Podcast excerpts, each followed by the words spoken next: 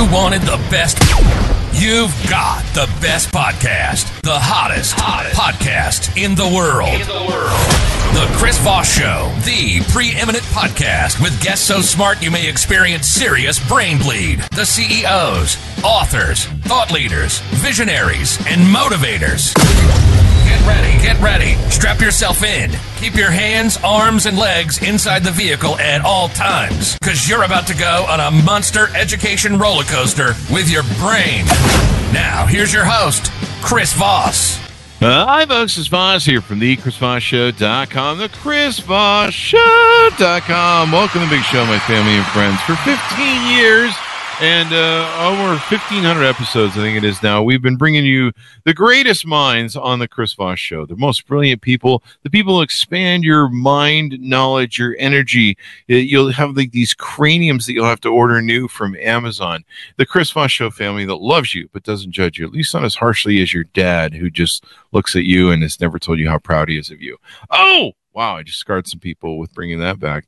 Um, so welcome to the show, we definitely people like dude, you hurt me again.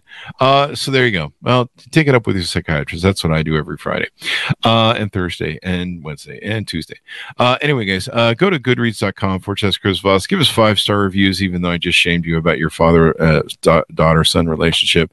Uh, go to LinkedIn uh, was it TikTok one, Chris Voss one? I don't know. You, you know the drill, boys and girls. Uh, go check out all that stuff. We I'm just trying to get to the amazing mind we have in the show because I'm really excited to talk about what we have today. We're going to talk about sales strategy, hiring dynamic sales teams, uh, building great teams, et cetera, et cetera. It's going to be freaking awesome. And so we have a brilliant uh, mastermind of this data, data, if you will, and author of a book that just came out June 30th, 2023. Uh, the title of his book is called Transforming Your Sales Strategy Hiring Dynamic Sales Teams, Building a High Performance Sales Team Through Cultural Alignment, and Modern Hiring Practices, which is good because you don't want to be operating those 1800s world um, hiring practices. Uh, Theodore Fluck is the author, and he joins us on the show today to talk to us about his latest book. And uh, let's get into it. He is a leader of sales and marketing teams. He's emphasized creating dynamic sales strategies aligned with modern market demands, uh, successfully mastering three fractional CRO engagements within eight months. He developed and implemented two strategic sales plans. These engagements also involve comprehensive CRM analysis, integration of new sales cycles, and enhanced customer experiences. His engagement with the business community includes monthly webinars and LinkedIn Live. Hey, we're doing that now. Presentations to hundreds of listeners, in person presentation to CEO peer groups, and recruiting three sales directors for fractional engagements.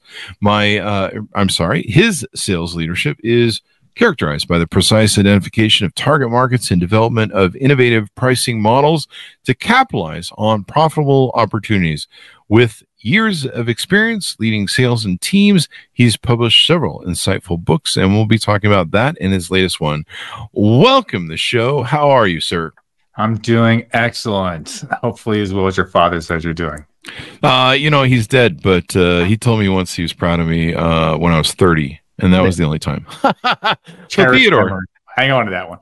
It's pretty much the only one I got. Uh, that's good. No, he's a great dad. He, he did his best. Uh, Theodore, give us your dot com so people can find you on the interwebs. Yeah, you bet. It is. Uh, it's out there. Dynamicsalesteams.com. It's that easy to get a hold of me. So that's what we do. We build dynamic sales teams. There you go. And uh, do you want me to refer you as Ted or Theodore through the show? Call me Ted. I'm there you go. Call yeah. him Ted. One of my favorite movies, Ted, by the way. Uh, already, people are loving this over on the Facebook there. Exciting for this conversation. Thank you, Matthew, for the call in. Uh, so, uh, what motivated you want to write this book, and how many other books do you have? Well, uh, this is actually uh, one of two full length books I have, and I have a few other ebooks that are out there. Um, both okay. of the books that we published were uh, top new releases for uh, Kindle, and I was really proud of that. And it's been a really great uh, eight, nine months going on now since I ventured out and did this on my own after mm-hmm. you know leaving 25, 30 years of uh, sales work for other people behind. there you go. So, give us a 30,000 overview synopsis of the book and that good stuff.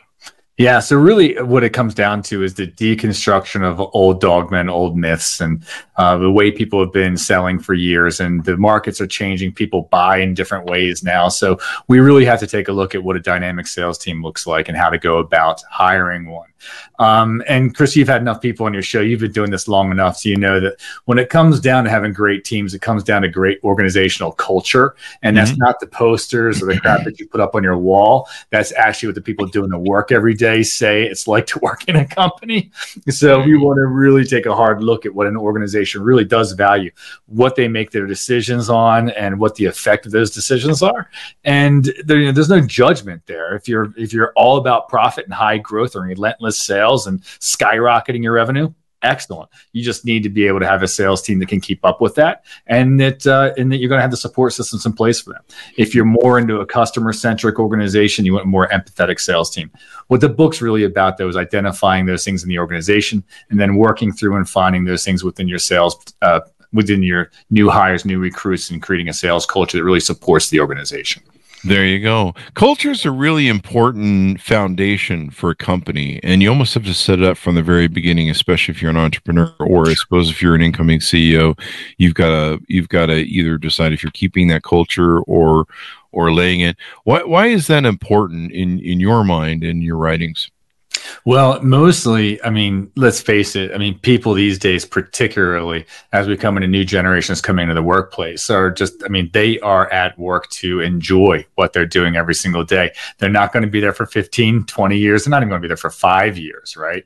So if culture is that important to why somebody's being attracted to the organization, we can have, there's plenty of literature, plenty of information out there that supports people who really enjoy the workplace sell better. And if you're passionate about your product and the people that you're working with every day, you're going to have a more effective sales team. So when we take a look at the culture, we really have to identify, just like you said, that entrepreneur who started the company 10 years ago and is now going through maybe the second iteration, maybe the third iteration of where their organization is.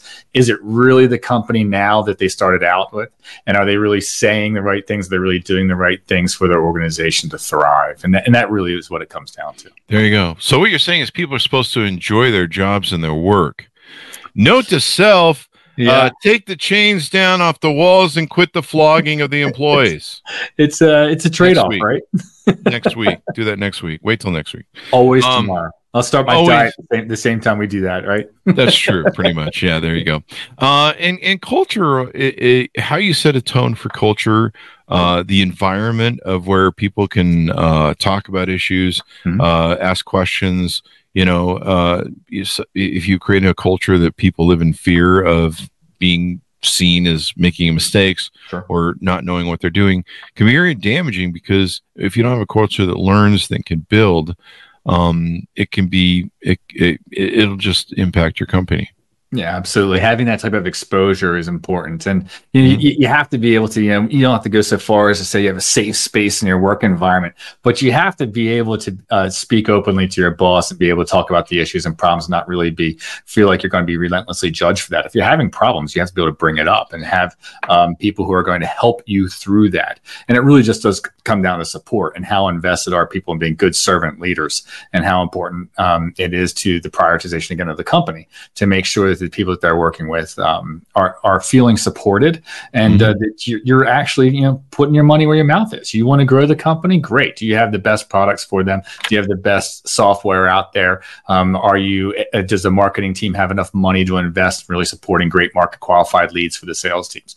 That's really what it comes down to, and people want to feel heard. They want to feel supported.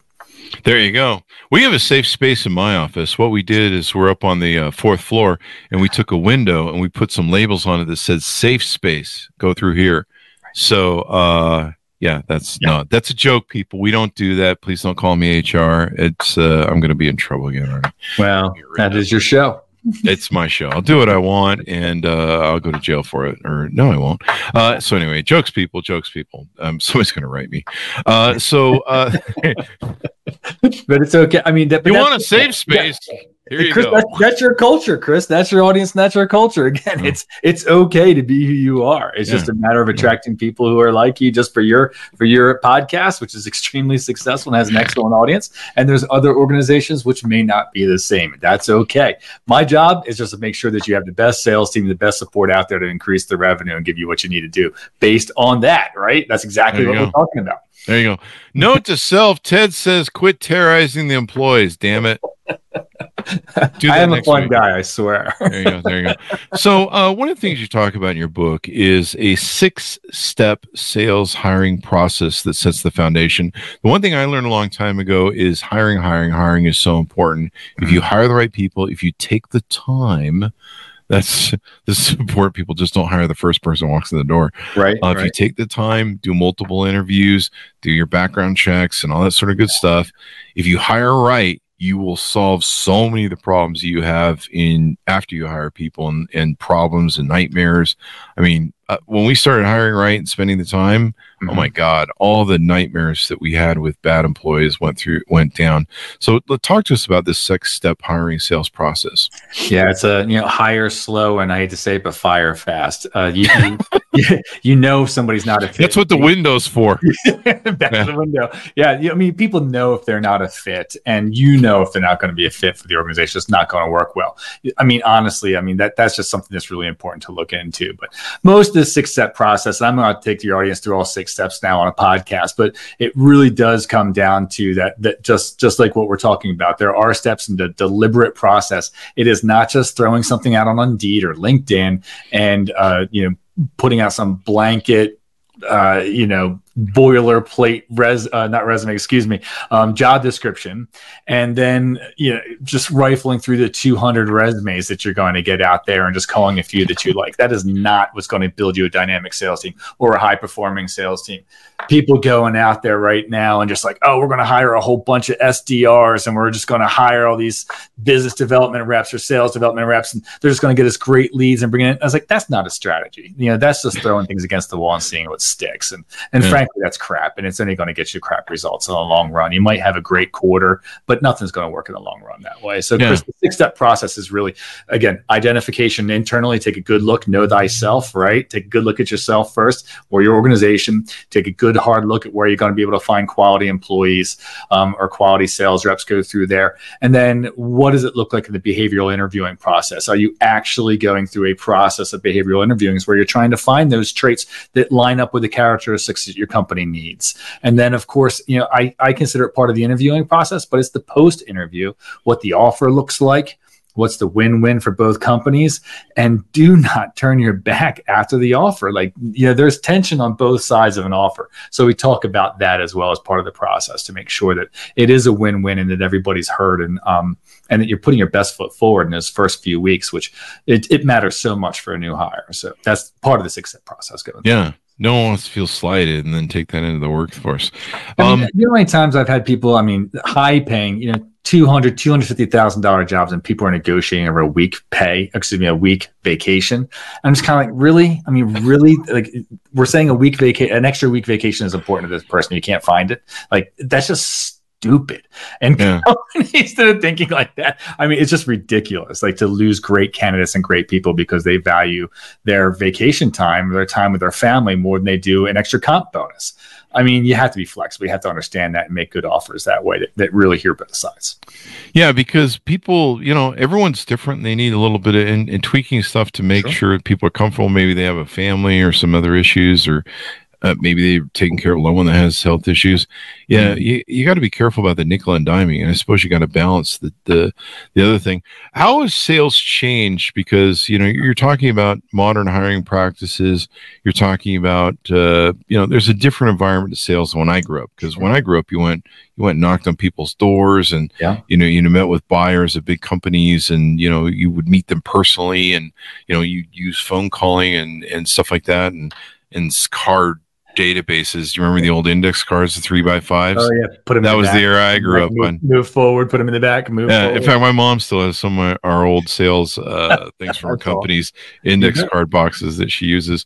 Uh, and you mentioned about, I think we mentioned your bio talking about CRMs and different things. Mm-hmm. How has things really changed and need to be updated with uh, people's mindset? Because some, you know, I'm still using three by five index cards. That's okay if it works. Stick with it, right? Don't don't fix what's not broken. Um, but at the end of the day, though, there are absolutely uh, there's there's just so many tools out there, but we can also lose ourselves in our tools again. Like we talk about AI and things like that. We, mm. we talk about like right now the ability to generate leads is astronomical, but that also has destroyed your email inbox. It's also maybe never answer the phone, and it's it's also made it very hard to sift through all the chat that way, right? So it it just adds another layer of complexity to the sale.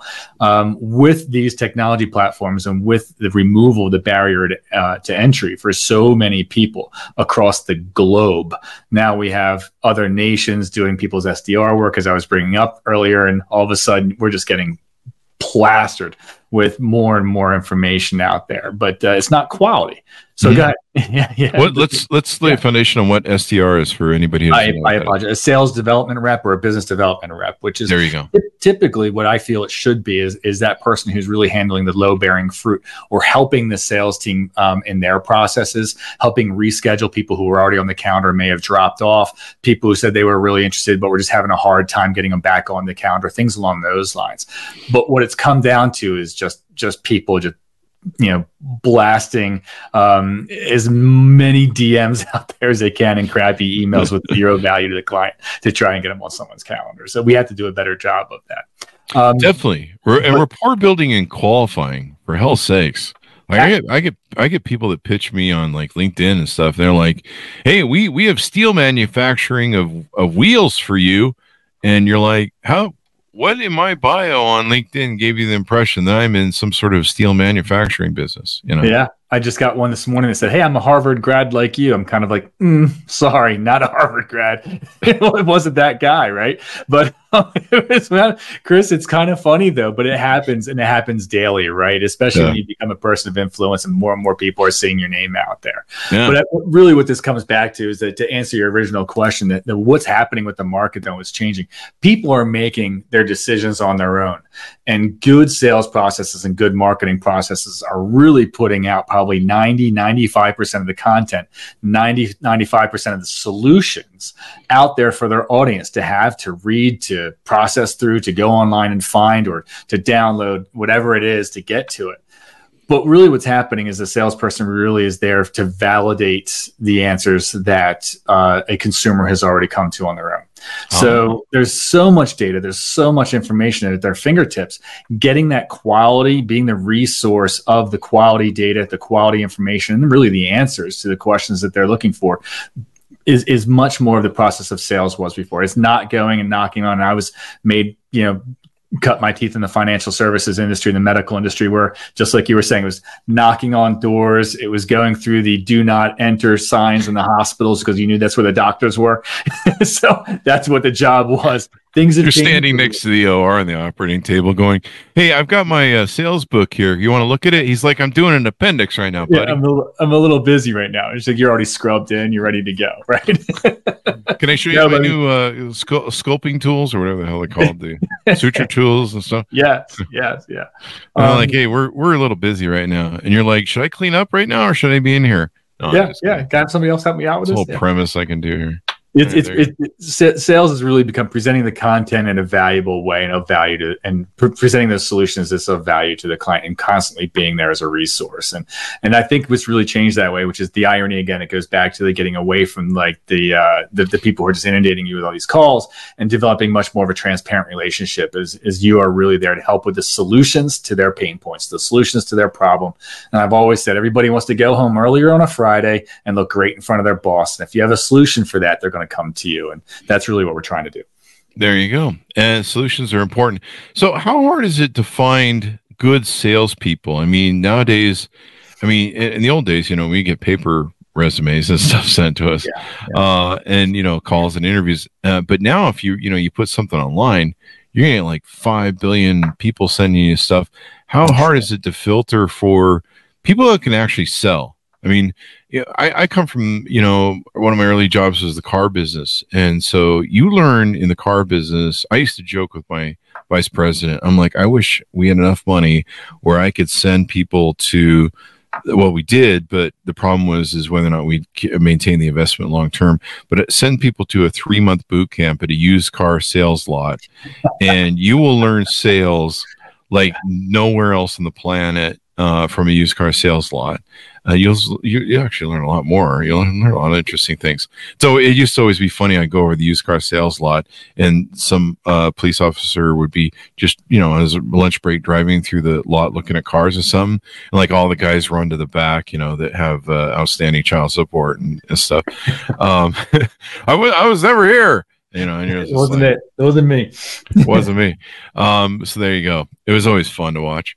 Um, but uh, uh, you learn a lot, and and and I would I would have people that would have college degrees in sales, which I don't know how you really do, but I guess you can learn in the book. Um, but they would come they would come work for us, and they couldn't sell their way out a paper bag.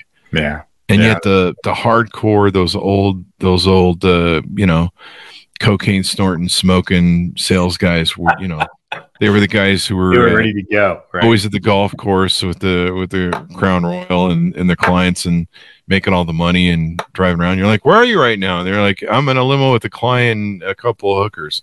No, I'm just kidding. Don't do that, people. But uh, how do you find good salespeople now? Yeah, it, it it's difficult. There's no mm-hmm. doubt about that. But they are out there, of course. And I don't think the good salespeople have gotten lost. I just think they're a little bit harder to find. Um, mm-hmm. And uh, and they're, they're harder to find, I think, because there are so many poor performers out there, or charlatans, really. Um, people people pretending a lot more, um, to so to speak. And uh, you know, so it's funny because we've gotten our way from actually selling and listening to clients, and listening to customers, and actually having good communi- like good communications, and good oh. connections with people people and we've gotten into like influencers and you know how great do i look and, and what am i doing? And that has its place don't get me wrong. It certainly is important to be somebody of value and to be an influencer in your market. But that seems to be the trend in sales when really you got to reverse that script and go back to what does the client need? What does the client want? How am i here for the client? And you have to have a little bit of empathy you know for when, when you're out of crown royal you have to have a little bit of compassion for the client sure. you know, because sure. you're going to go out there. So it really does come down to to that type of work. And i mean honestly just as you said the, the resumes and the electronic processing of any type of applications to find people is next to impossible. But uh, you know, it's still out there. Human connections and great referrals. And uh, I think for a while there, the pen- well, thank goodness the pendulum shifting back though. For a while there, we got away from even being able to legally ask for referrals. It was as if you couldn't ask a previous employer or a previous connection with somebody what they were like to work with because you know mm-hmm. the attorneys are all up in arms, and that could be something like a defamation lawsuit which is yeah. ridiculous. Um, but honestly, you, you, I mean, I can't again. Once again, I, I keep coming up with stories, stories again and again and again. I, I ask people, I'm like, did you did you ask for the references and did you actually call them?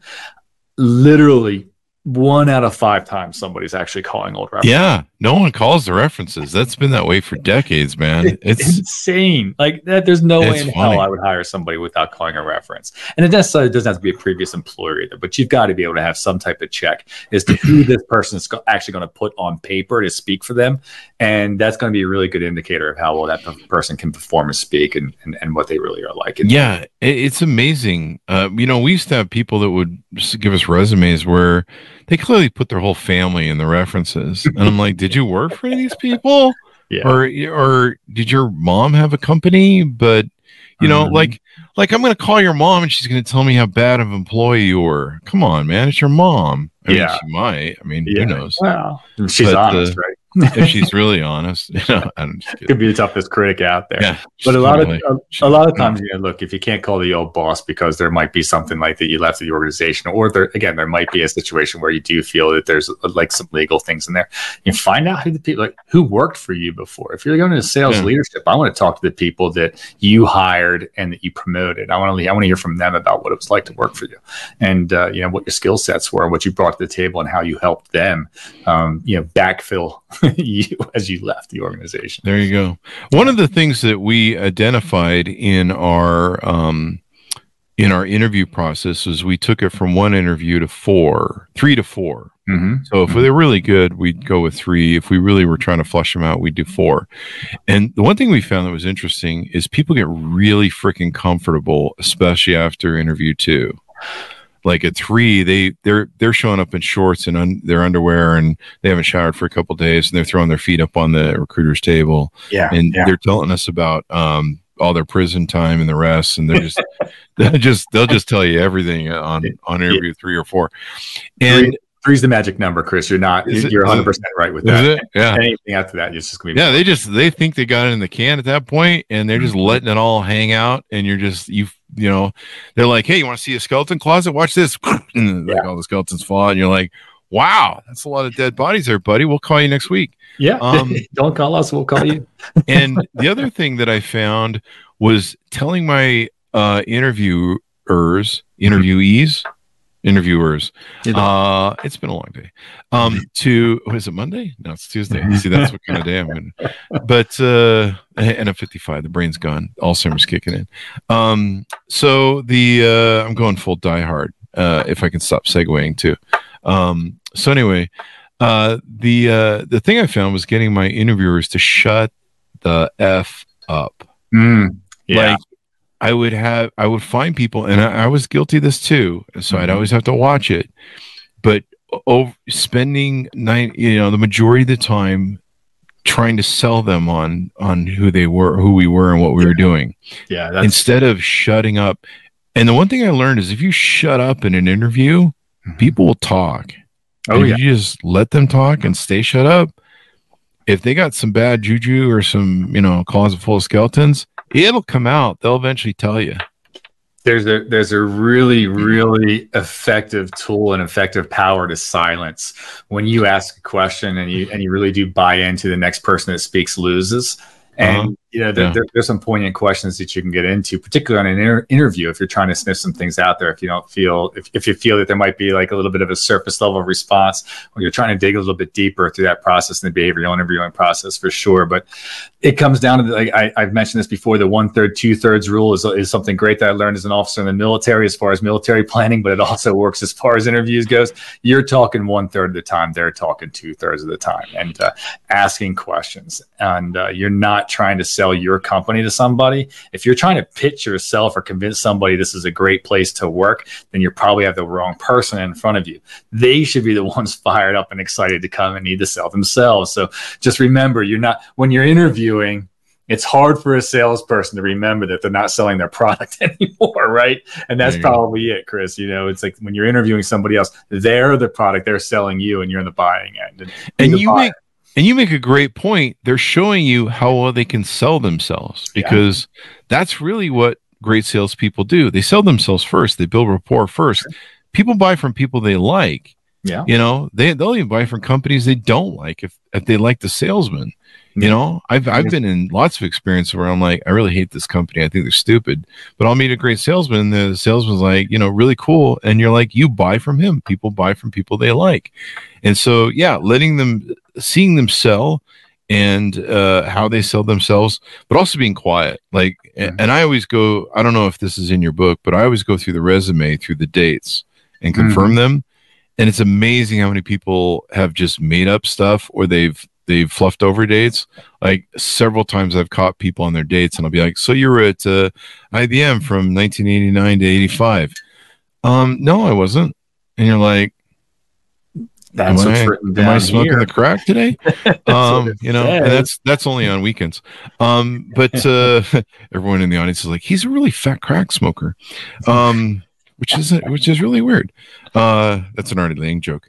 Uh, but uh, basically, um, I would identify things. And there was two times where I found someone's prison time because they openly admitted to me that um, the the dates that on the resume were wrong. They lied on them, and then I was like, so when we finally established that the dates they lied about were wrong, I'm like, so what were you doing during those three Yeah. years between your resume? And they argued Yeah. with me back and forth, and it became obvious they were hiding something. Finally, I'm like, dude, you got to quit bullshitting me. This is your Yeah. fucking resume. Yeah, You know, you you you handed this to me. I I didn't write it. And uh, I always love when they go, "Hey, can I? Well, can I see that resume?" I'm like, Mhm. "No, you wrote this. I'm not reminding you what you lied about." Yep. Uh, For- it's funny you're bringing up these things about prison time, and, and that, that's that's interesting. And I, I I have the privilege of not being able to hire too many people that I've been through that with.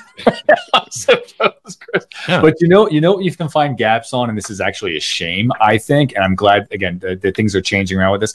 People used to fear a gap, uh, that, that, to have a gap in the resume, like oh, that that would be seen like I was out of work or something like that. You know where that's bad though is in women who are out of the workplace and they stay at home with their children for a little while. Oh, and yeah. there's a lot of companies who would be like, oh, what is this, you know, two to three year gap in here? And she's like, well, I was I was raising my children, you know, mm-hmm. and I'm coming back into the workplace or something along those lines.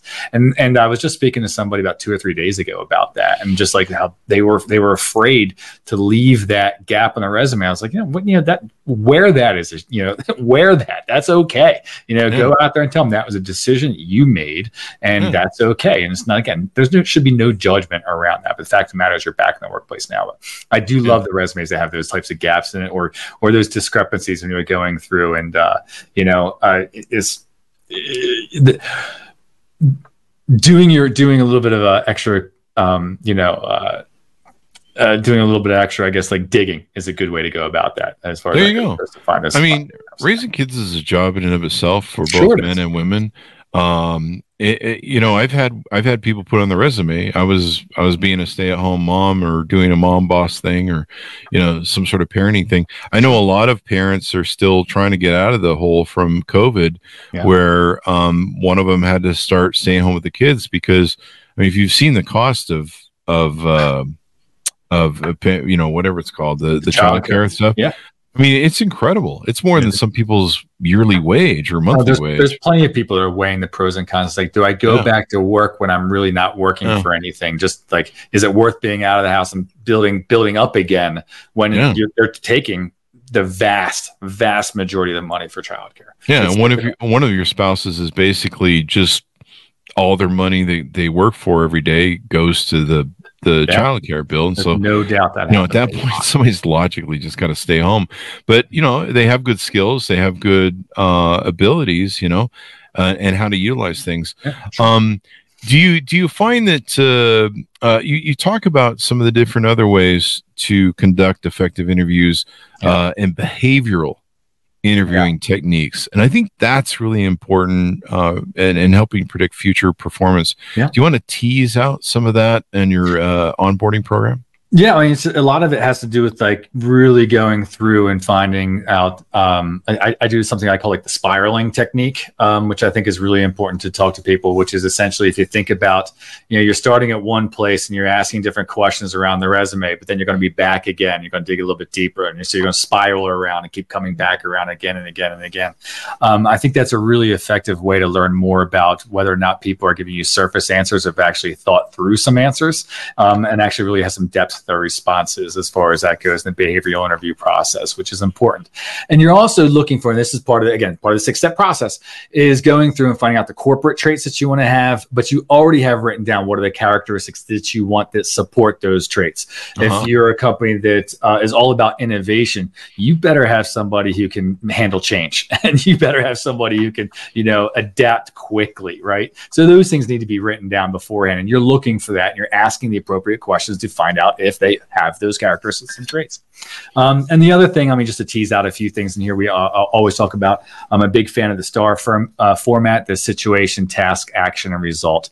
Um, so you can talk to people about that, and that should be t- part of their responses, or even part of like y- your questions can be based around that. So STAR format: situation, uh, task, action result what was the situation what was the task at hand what did you do to fix the situation and what was the result at the end um, again just a good format to go through and to think through are you are you speaking with somebody who can actually follow a, a decent process and think through their answers um, good good good ways to go about it not just as we're like you know, winging conversations here it should be a thought through process there you go. I just learned something new. The STAR method. There you awesome go. sauce. I'm I there for Googled them.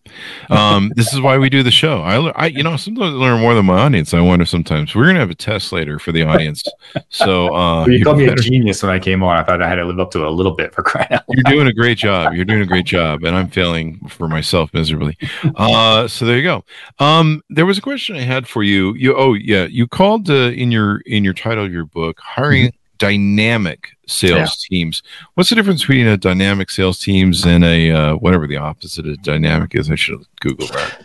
Well, I mean, it really comes down to uh, organizations that can continue to adjust and, and maintain their sales velocity um, and that uh, you know they, they, work through meaningful kpis to that, that are actually applicable to sales. Um, you have a lot of sales teams which are great for a little while but they become stagnant and dead. You know a dynamic team is continuously continuously adjusting.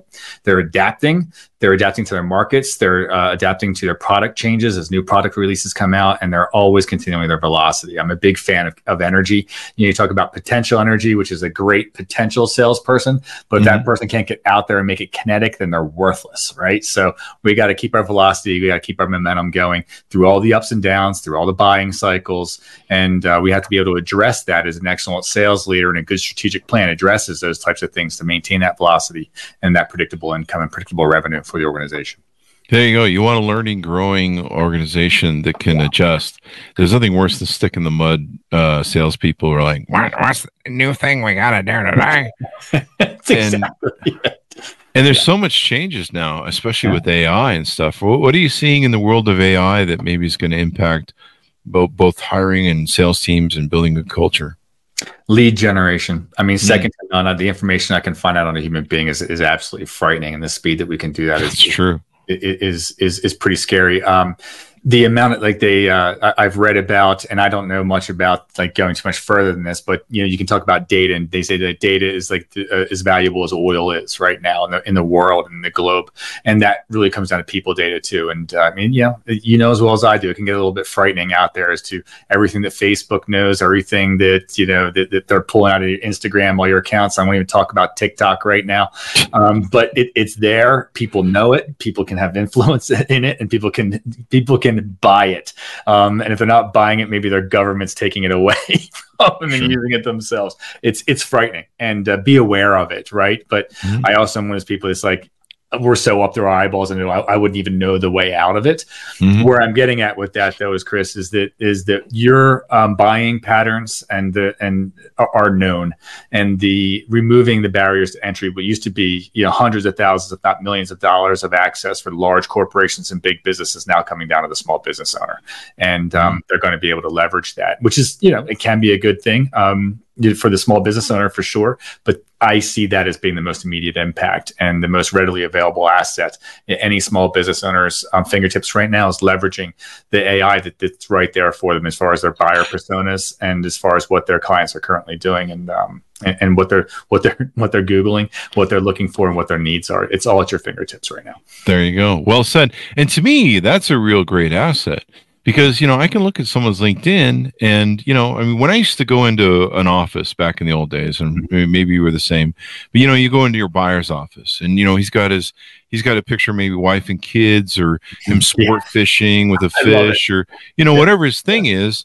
And you know hopefully you've done a little research but you, you just kind of have to go off the fly what you see yeah. in the room and you'd be like hey uh, you love to fish man. That's awesome. I love fishing too. And you know, whatever. Yada, yada. Scene, right? yeah. yeah. Ask about the wife and kids. Everyone likes, most people like talk about their wife and kids, uh, unless they're in divorce court. Uh, but, you know, so they're, you know, hey, oh, how long you been married, you know, and stuff. And so you'd have these tools that you could use to build rapport. The worst thing was is if there was nothing in that office and, you know, he was some, I don't know, some nihilist or something. Uh, but, uh, uh, now you can do that on LinkedIn. So I can go see what you're talking about on LinkedIn, uh, your posts, and uh, you know I can see like a picture of you and different background things. You know, Mike Wallace uh, techniques is one of the things that I learned from. Where when when I meet people, you know, you look at their background, you ask them about what's in it because usually, especially with like podcasts, it's it's really it, they feature stuff that's really important to them. Yeah. You know, for you, it's your brick wall it's behind you. Uh, it's a tapestry, evidently we established before the show. Um, but uh, but you really like brick, damn it! And so God bless you because right. most people are gone for veneer at this point from the seventies, um, which I grew up with. The panel, the yeah. panel look, which you know still hot. Bring it back. It's probably retro as a new market for yeah. us. Do you have shag underneath the brick there? Anyway, I would never tell you if I did oh boy. Wow. We went there. I don't know what that means. Um so uh but the, but the point really is is is hiring better building culture and i suppose hiring for culture is really important as well because you've got to make sure that those people are culture fit. And uh, one warning i would give to people if you know a salesperson who loves a royal crown don't hire anyway, that's my opinion. I'm sticking to it because uh, got to be careful, right? I've seen, I don't know what it is about those alcoholics, but uh, the love Royal Crown. But uh, if you do, God bless you. But get help. Um, but how important is it to hire for culture? And and and and I guess your book probably teaches us how to make sure those fits work. Yeah, it, it is. I mean, look, organizations change and organizations themselves are dynamic. So, so even if you have somebody who's a fit one year, five years from now, they may not be a fit, and, mm-hmm. and that's okay. That's just everything's a living and growing organization. Um, but the idea is is to do the best with the tools that you have at the time you have them. So you do the, I mean, you can get, they say 30 to 40% more uh, profitability and more sales from people who enjoy the workplace and mm-hmm. enjoy where they're working as far as the culture and that feel supported. Um, when you're working with people um, that top performing and high performing salespeople produce two and a half times that of an average or below average salesperson. So when you start to do that type of mathematics and that type of like exponential growth that can come from this high performing sales team, you really are looking at multiples on multiples of, of of revenue generation for the organization.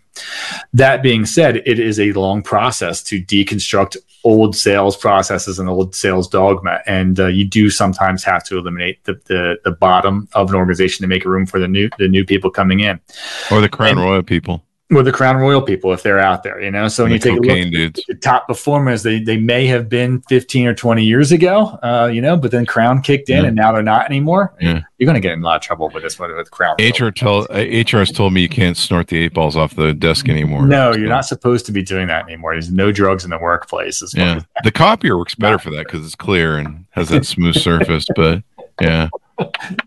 those are definitely definitely. Can you tell I worked in sales in the 80s? Yeah, yeah I, I, I, can. I can for sure. You know, put yeah. the coffee down. Coffee's for closers. For sure.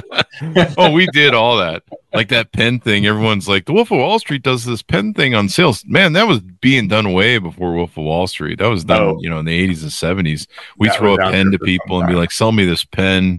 Yeah. You know, you and bet. then it was pretty much the Glengarry Glen Ross of, of the things. And I knew a lot of guys who were the Al Pacinos of, of that movie and oh, yeah. and the, and the Baldwins. Uh, it goes back to your index cards, right? These are oh, yeah. the good leads. I want the good leads. Yeah. I was like 20 years old watching Glengarry Glen Ross, the you know, the always be closing and you know the, yeah. the brass balls out of the box. Uh, That's so, right. And they're like, right. you gotta, you always gotta be closing. And I'm like, okay, we'll we'll do some closing. But yeah, yeah a lot of things have changed with electronics. But sure. to me, it, it seems a whole lot easier because you can background check your buyers. You can get to know your buyers better. It's easier to gain rapport if you utilize that. And people, please start using rapport building first. Like, it has to be authentic. Too. You know, That's take me to take me to dinner before you try and seal the date. Yeah. Um, and it, well, it, it, it's I, one of the things that I can't stand is when people look at my LinkedIn profile and they come in and they assume four or five things automatically out of the gate.